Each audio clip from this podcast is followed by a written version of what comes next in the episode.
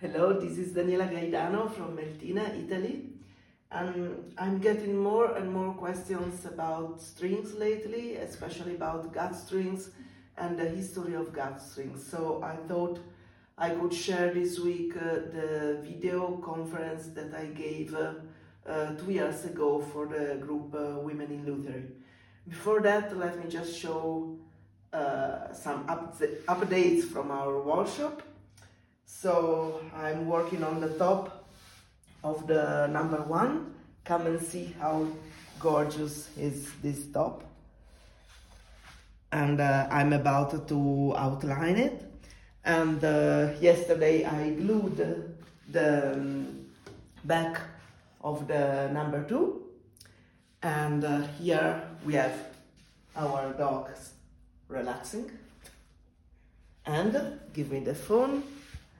And here we have Alessandro, who is working on the top of the big cello. It's quite a cloudy day today, it's raining a bit, which is a good thing. And so, bye from bye. Meltina.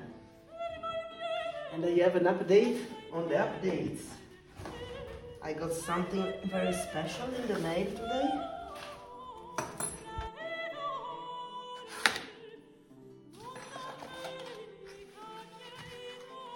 Here we are.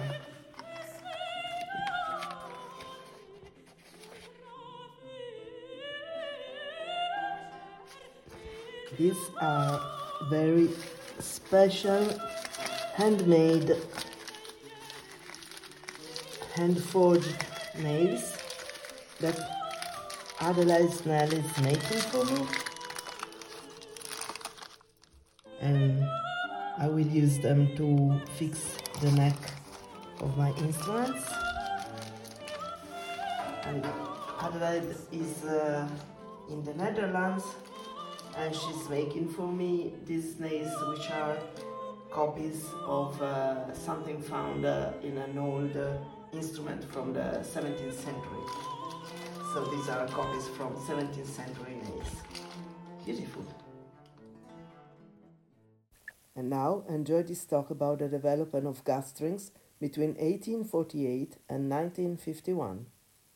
Hi, I'm Daniela Gaidano from Italy, and this talk was recorded because I have a slow connection and I didn't want to risk technical problems.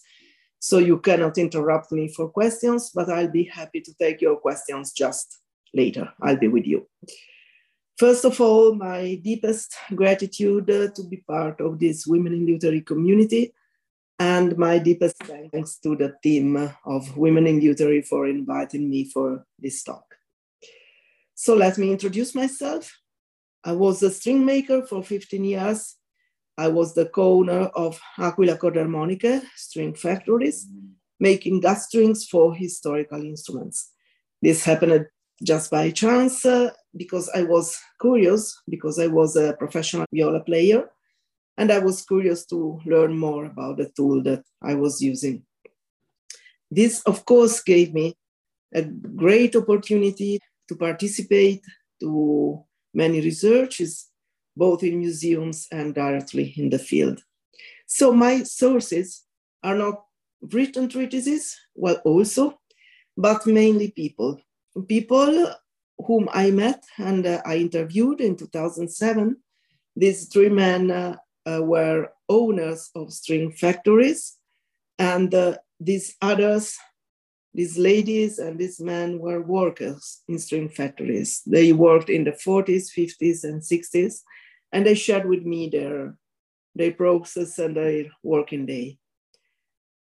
For example, they even if many of them they went to school only for a couple of years in their childhood, so they can barely write and read, they could explain me with great precision the treatises of the 18th centuries and the tools that are shown there. For example, you see these ladies here, and you see this simple tool made with a cane that the man did for me and explained me how to use it. Same thing here, these kind of uh, um, tables with these things were in use in France at the beginning of the 20th century and in New York in the mid of the 20th century. So the big take of these interviews was the fact that the way of working, of making gut strings in Italy in the 60s have been the same way throughout the centuries, since the 17th century. Here is a wheel to twist the string with a frame, and we have the same in several treatises from the 18th century and in pictures from 1940s US, and again, they had them at home in Salle in 2007. So what we'll be talking about? I'll first go through Italian production and environment between 19th and 20th century. Then we will have an overview of the European production and development of gut strings in the same period. And finally, what this meant for violinists in their everyday life. Will I speak only about violin? Violin, only violin. No, not really. The thing is that the viola shared two of the string, three actually of the strings of the violin, because the second and the third of the violin are the first and the second of the viola, and the fourth is the third of the viola. At the same way, the cello shares the third of the violin and second of the viola is right the same string. And the second of the cello could be the fourth gut of the violin and the third in pure gut of the viola. So when I'm speaking of violin, I'm actually speaking of all of these instruments. I will not speak of double bass because double bass has a completely different way of making strings, which affected their cost and their history. And so this would be a great topic for another talk, hope in the future. I can speak also of guitar because as we can see from this catalog from the late 19th century, the strings for guitar made of three, four, five, six strands are the same strings of the violin, just double length. So let's dive deep in our presentation. We'll start with Italy, 1848. How were the strings in 1848? They were not different from any Baroque strings. Actually, they were the same from the early 18th century. Three strings in pure gut and one string, the G, overspun covered with metal wire, which normally was silver or copper or silvered copper. This gut was high twisted, flexible, soft, fat. They were quite big vibrating.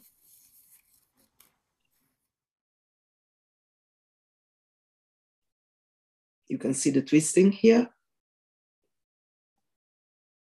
Exactly how we see in the paintings from 18th century. This is Baschenis, 17th century, sorry. This is Baschenis, and you see the strings that are stored in bundles coming out of the peg, of the peg box. And this is something you can do only with these kind of strings, high twisted and flexible. The professional string was Italian, first of all. String makers, 98% of Italian string makers came from Salle, which is a small village in Abruzzi, center of Italy. And during the season, which is spring and summer, they went to Rome and Naples to directly work in place lamb gut because during spring and summertime, uh, Italian people used to eat a lot of lamb. So they were working the lamb of the gut right in the place because it was too delicate to be shipped in the mountains. This is a view of Rome where they work all together in the same uh, quarter. And uh, it was uh, besides of the river because they needed the river to throw away the waste material, which was quite smelly. During the autumn and winter, they returned back to the mountains. The ladies, the women, were remaining in the mountains to take care of their animals and the land and uh, to make gut strings with sheep gut. Oh, the family, everybody was working in the string making company. So what happened in 1848? We had a civil war. We had 30 years of war for the Italian Union. And uh, these people suffered uh, poverty, hunger, new laws, new people. And so they, they all engaged in becoming brigands, even the women. So this was not a suitable environment to, to work, to make strings. They couldn't travel anymore.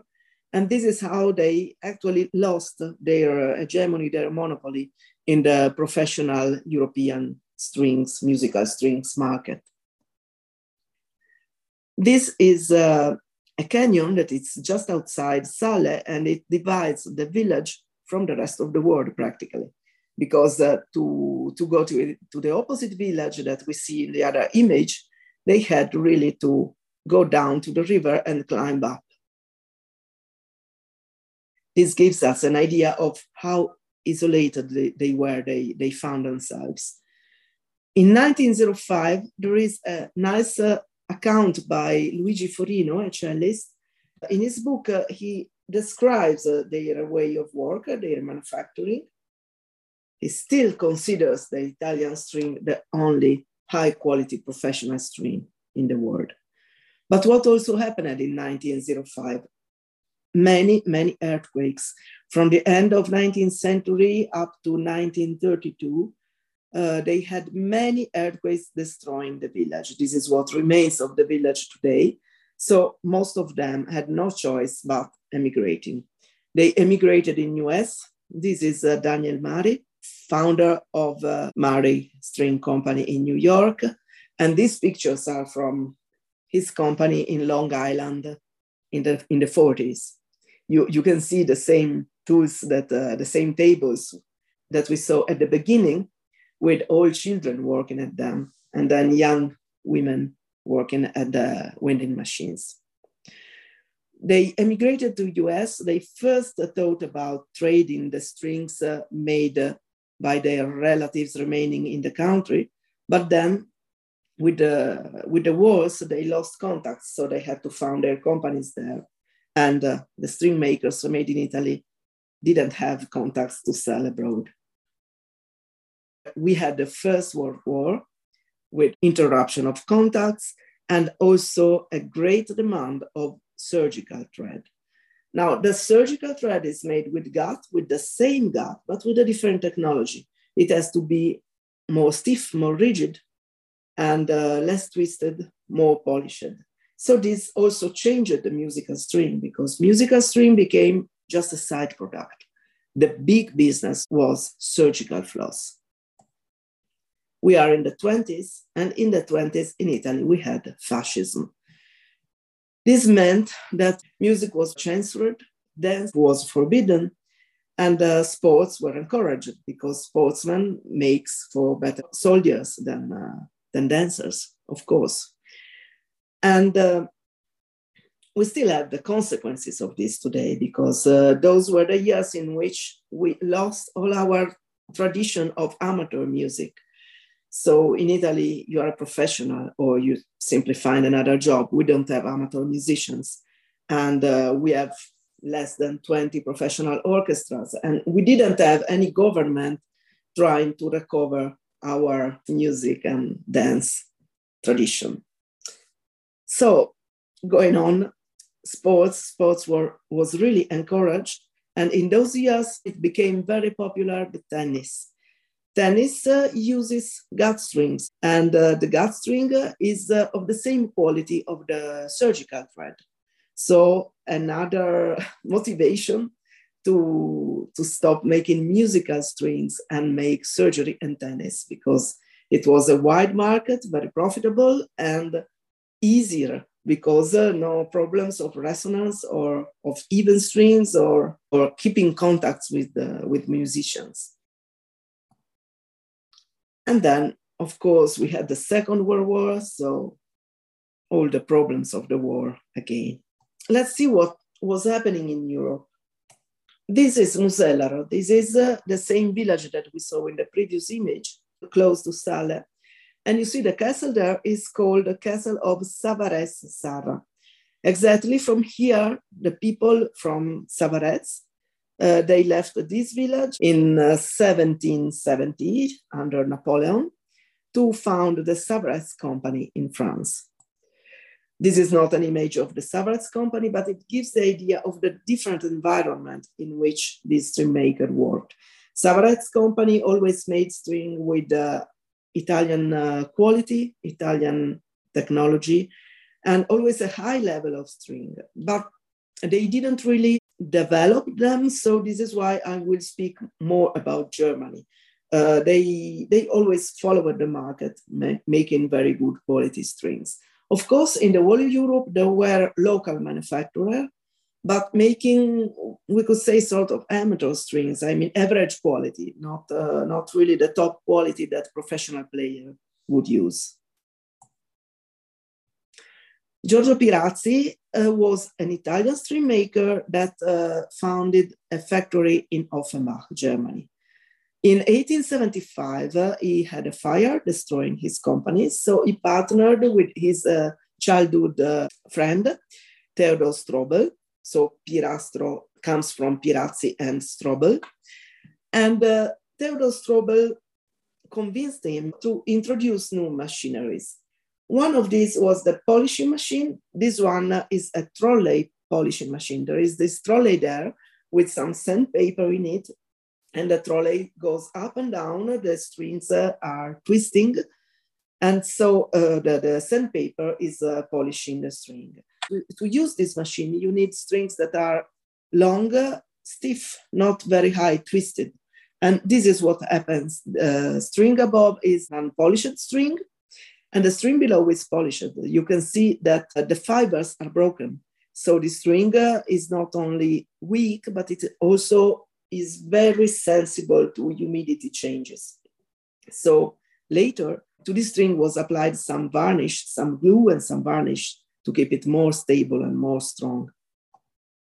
And this is the kind of strings that comes out. It's a stiff string, nothing to do with what we saw before. And uh, if you apply it, it almost breaks, which is not good. It is very polished, very bright, but very stiff. This string is suitable for surgery. It is suitable for tennis also. It's perfect for tennis. And how did they introduce it to the musical market? Well, they made a marketing miracle. Simply, they invented the problem the problem of the pure fifth, the perfect fifth string. So what was it? You place your finger on the fifth and you find a perfect interval without having to move the finger. And uh, they said that you could obtain this easily with their strings, which were stiff and polished. But in the treatises before, this problem, this issue was never mentioned. So this was really a problem invented at the end of the 19th century so to sell uh, these uh, strings, uh, which were single packaged in precise gauges for the first time. Strings before were sold in bundles and named on the number of strands that were used to make them. Luigi Forino comes in mind again because uh, he writes that uh, between Italian artists there are some that prefer foreigner string, but they are so ingenious not to understand that those strings uh, are Italian strings just in uh, foreigner packages. Instead, foreigner musicians use exclusively Italian strings. German strings uh, have the good side of resistance, and like all the products of that nation, they also have that of the good price. They are very polished, stiff, and they seem made of steel, and even the sound is affected by this stiffness.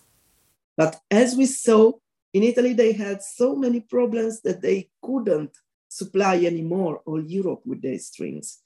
In 18th century, Roman string makers were able to accept orders of 400,000 strings for the court of Spain, for example, while in these years they cannot even provide strings sufficient to the Italian market.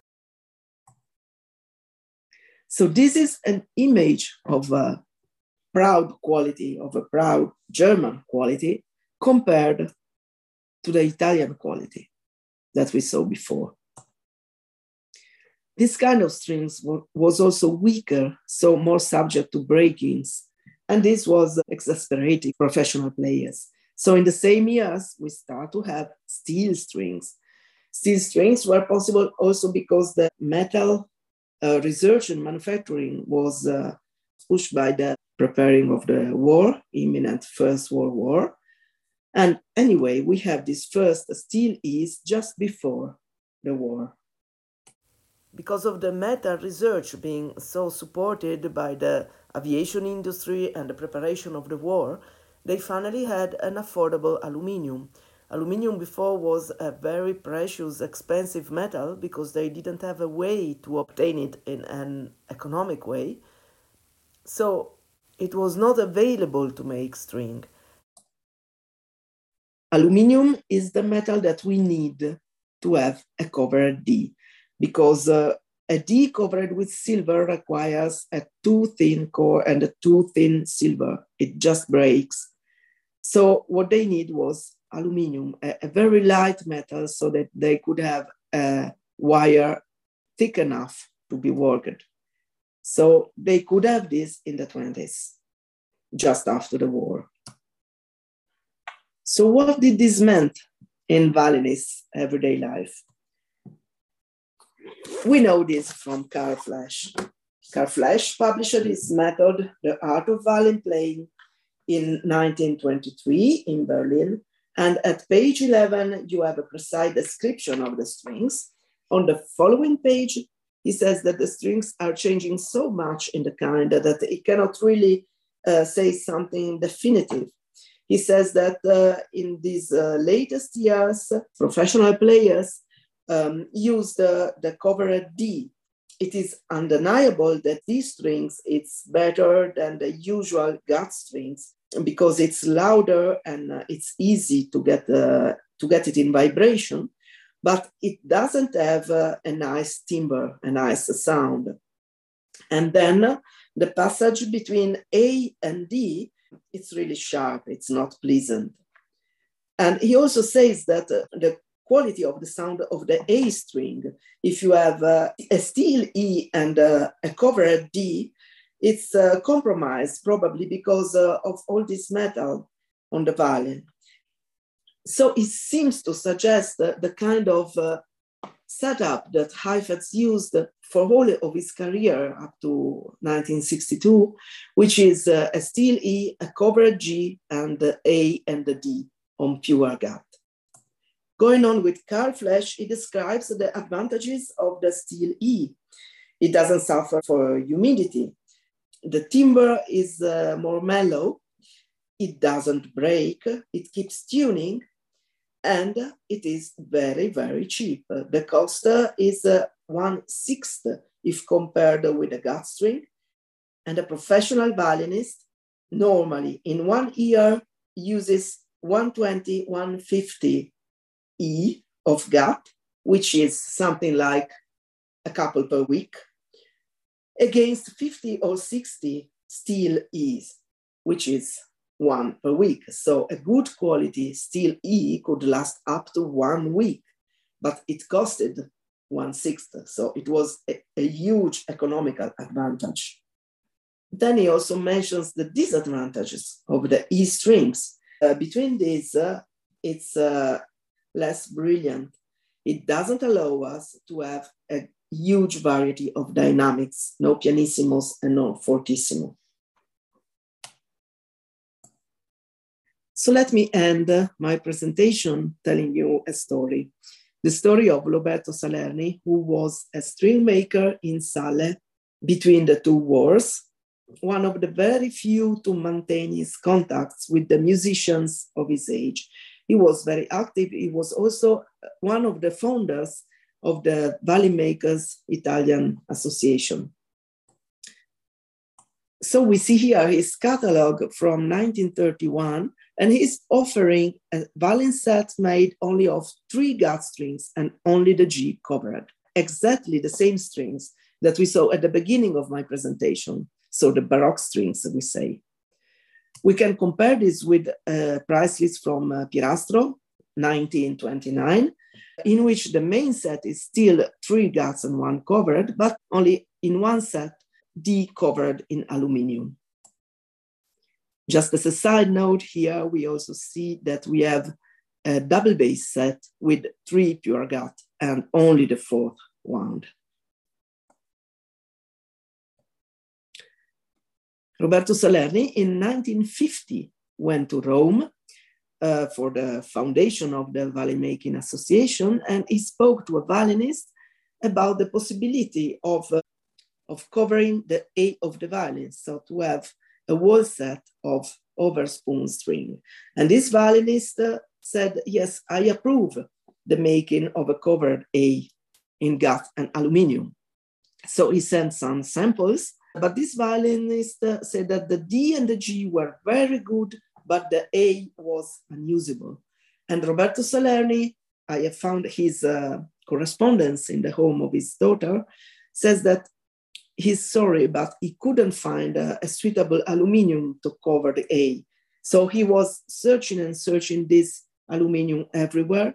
And actually, he's also searching for a flat wire, a ribbon of aluminium, because the aluminium needed for the A, it's a 0.08, which is very, very thin and very weak. It's almost impossible to work it on a, a overspinning machine. So he was trying to find a, a, flat ribbon, thinking that it would have been more strong, but uh, he didn't have the technology to overspoon uh, with a flat ribbon, a string. Uh, think of uh, when you try to put a tape around something uh, around like a stick or a pencil, you always get some uh, wrinkles somewhere. So same thing this uh, technology of, uh, of spinning a string with flat wire was used by first by Thomastik and then by Pirastro in the 30s, not before. Look at the date here, 24th of April 1951 from Pietro Sgarabotto, the violin maker. He says, uh, I'm really looking forward to receive from you an overspoon A because Pirastro did it. So you have to do it as well. So we will have a complete covered setup. As you know, I already prepared the field and there is a lot of expectation for it. Roberto Salerni answers that he was able to send a sample of the strings, but we see that just uh, a few months later, he has to deny a same uh, inquiry by Giuseppe Ornati because he cannot find uh, the suitable aluminium wire to make it. And at the end, in October of 1951, he received this letter from Sgarabotto to which he answers, concerning the A, we didn't interested in it anymore. And even because we couldn't find the good aluminium wire thin enough. The Italian factories do not make it. So we can assume from this letter not only that in Italy they didn't have the metal factories to have the wires to overspoon the string, but also that the Pirastro covered A made in April 1951, not before, was not really welcomed from the professional market. Anyway, the wound A arrived only in 1951, not before. So just a few words about synthetic strings. About guitar, synthetic strings were introduced just after Second World War because monofilaments were suitable to substitute the pure guts, which are not on the bowed instruments. And at the same way, the multifilaments can be used as a core for the three bases, but they need special technology to be used for bowed instrument. So the first synthetic strings for bowed instrument, it's the dominant from Thomastik, 1979.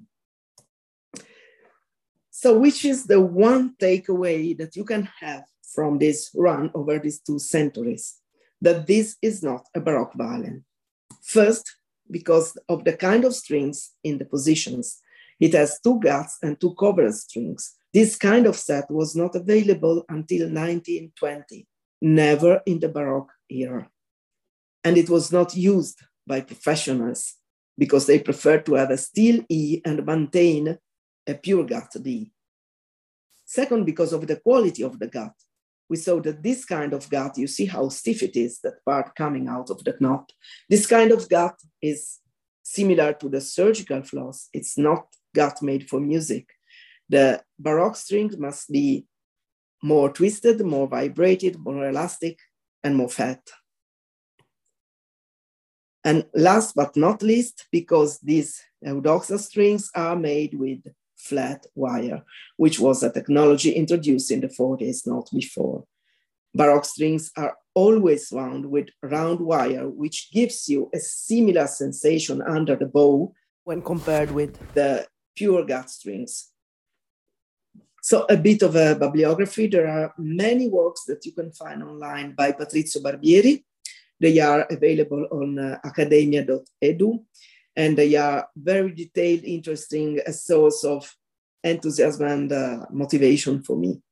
Then Luigi Forino, in violoncello. This is widespread in Italy. I'm not sure if there is a, translation available. The Art of Violin by Carl Flesch, which is something that I believe all the violinists have in their home. This is a very simple bibliography, but very easy to find. Then if you want to read something more, there is my small book that is available also on Amazon, Tables on the Evolution of Strings in the violin family, which is available also in Japanese. And then there is a bigger one, uh, which is the precise account of all the interviews, but it's in Italian, sorry. On my website, uh, you can find many video tutorials and of course the way to get in touch with me and ask questions. I'm at the end, but before leaving time to your questions, just two very fast tips uh, that I they are very basic, but I've seen many luthiers and players getting them wrong. So please stay with me just a moment. First, how to correctly use a micrometer. This is a micrometer. We need this one, not the one that we use in lutherie, because we need to measure cents of millimeters. It normally comes with this little tool and this tool uh, it with this tool you can move here so that you have the zero in the correct position for you. So that when you do this there is a friction and you arrive to zero. It's very important that you move that you move it only from here and not from here because from here the friction doesn't work and you will not measure the right thing so that's it. Just taking your strings, putting it in the middle, and from here, measuring it. That's it. The other thing is the Mersenne test, the so-called Mersenne test that we find in many, many old treatises from the 17th century. So take a string between the thumb and the first finger. Then, yeah, then pluck it. And watch the fuse. Can you see the fuse? It has to be even. No things like that inside, no things open in this way, just a fuse. For example, this, sorry, this part of strings that is already being used here, you can see and not so good views. Try to do it as much as you can and to close your eyes. You see, you feel not only the sound, but the vibration into your hand here. This is like when you when you feel uh, you, you tap the tone wood to feel the if it can vibrate. It's like when you feel the vibration on the top of a cello. It's the same thing. With this, you can actually feel the sound of the string, if it will be good or not, just in your hand. This is very important. This tells you if you have a good quality string or not.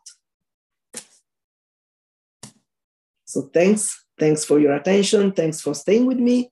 And finally, here is the moment for your questions.